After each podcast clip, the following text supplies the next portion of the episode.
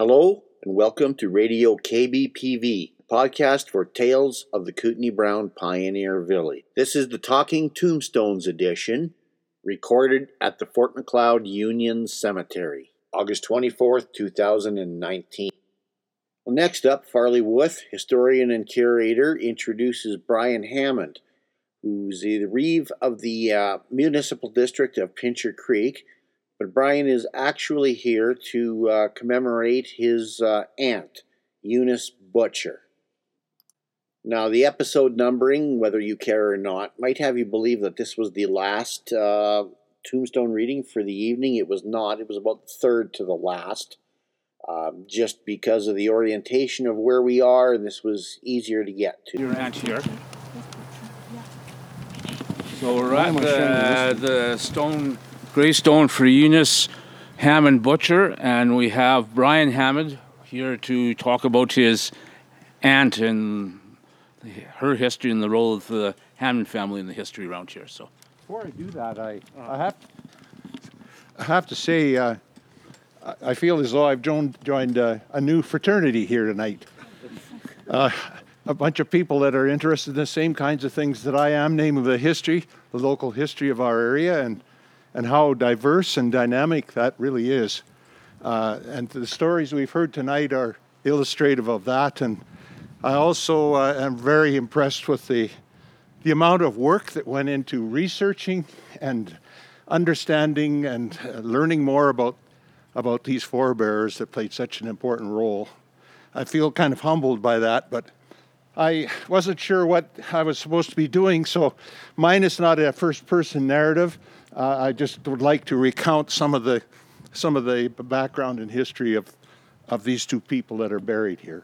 So, uh, Eunice was my father's half sister, and uh, I'd like to talk about her first. This won't take long.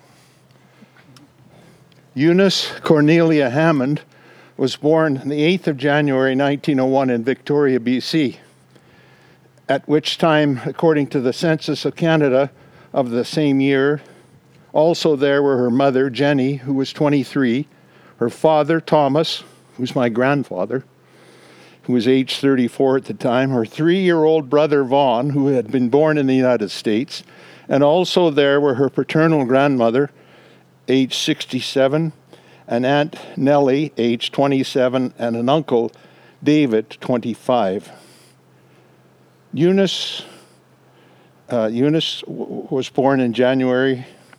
Her mother passed away in June of that year.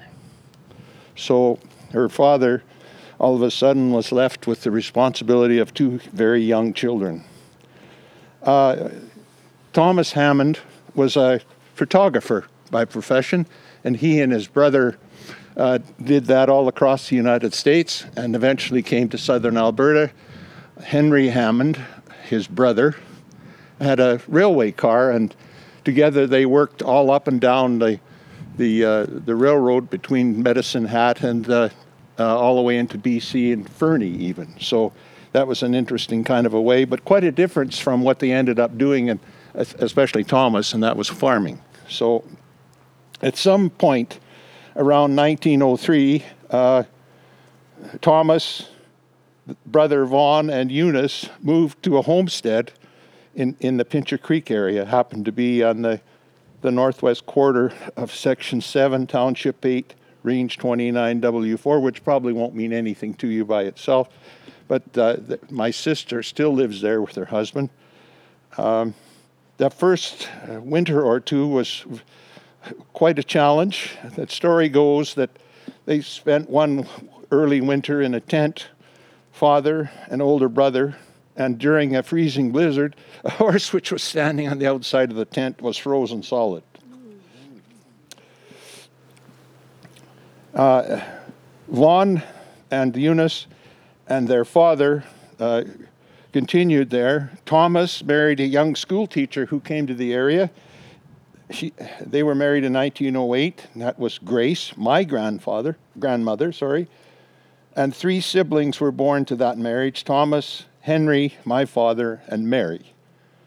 Eunice was very musical, and in her teen years, she studied music in Edmonton I want to move quickly then to her husband, Freeman Wesley Butcher.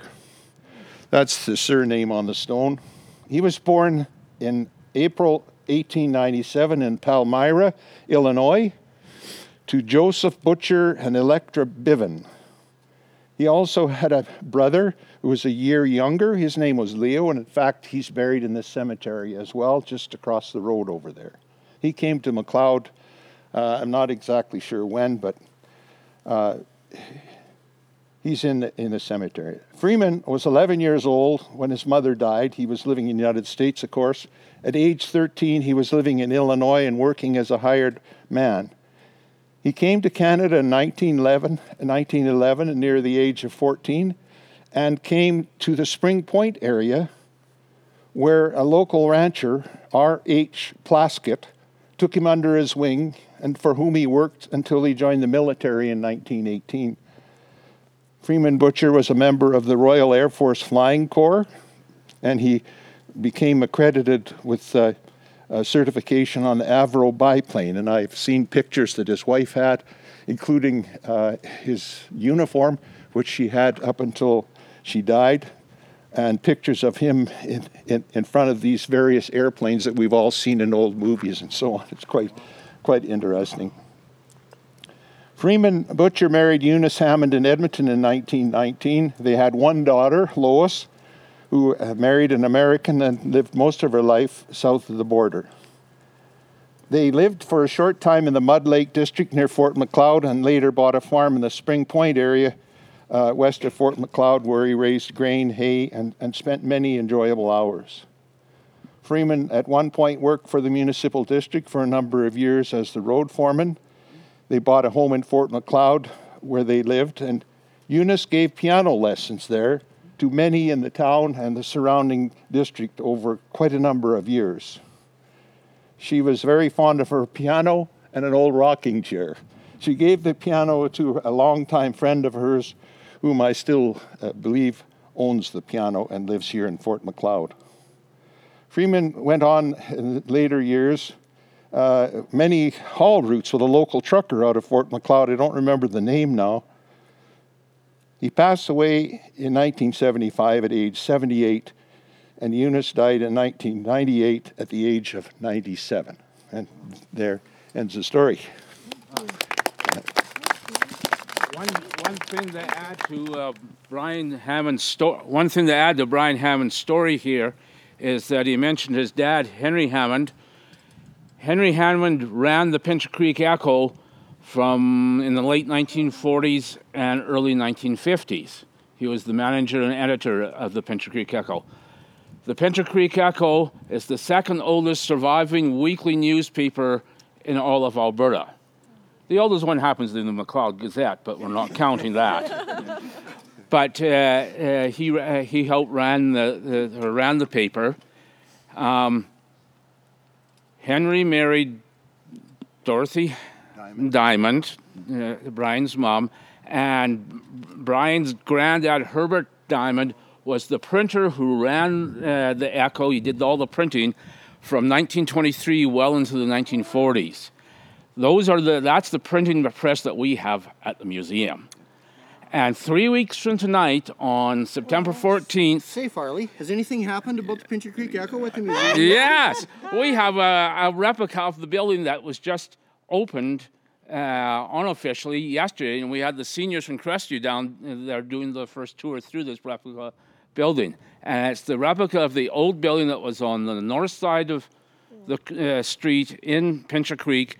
And uh, so that's opera, uh, part of our historical buildings there. The official opening will be on Saturday the 14th. So get your so, tickets. Yeah, yeah, yeah, so we'll, we'll sell tickets.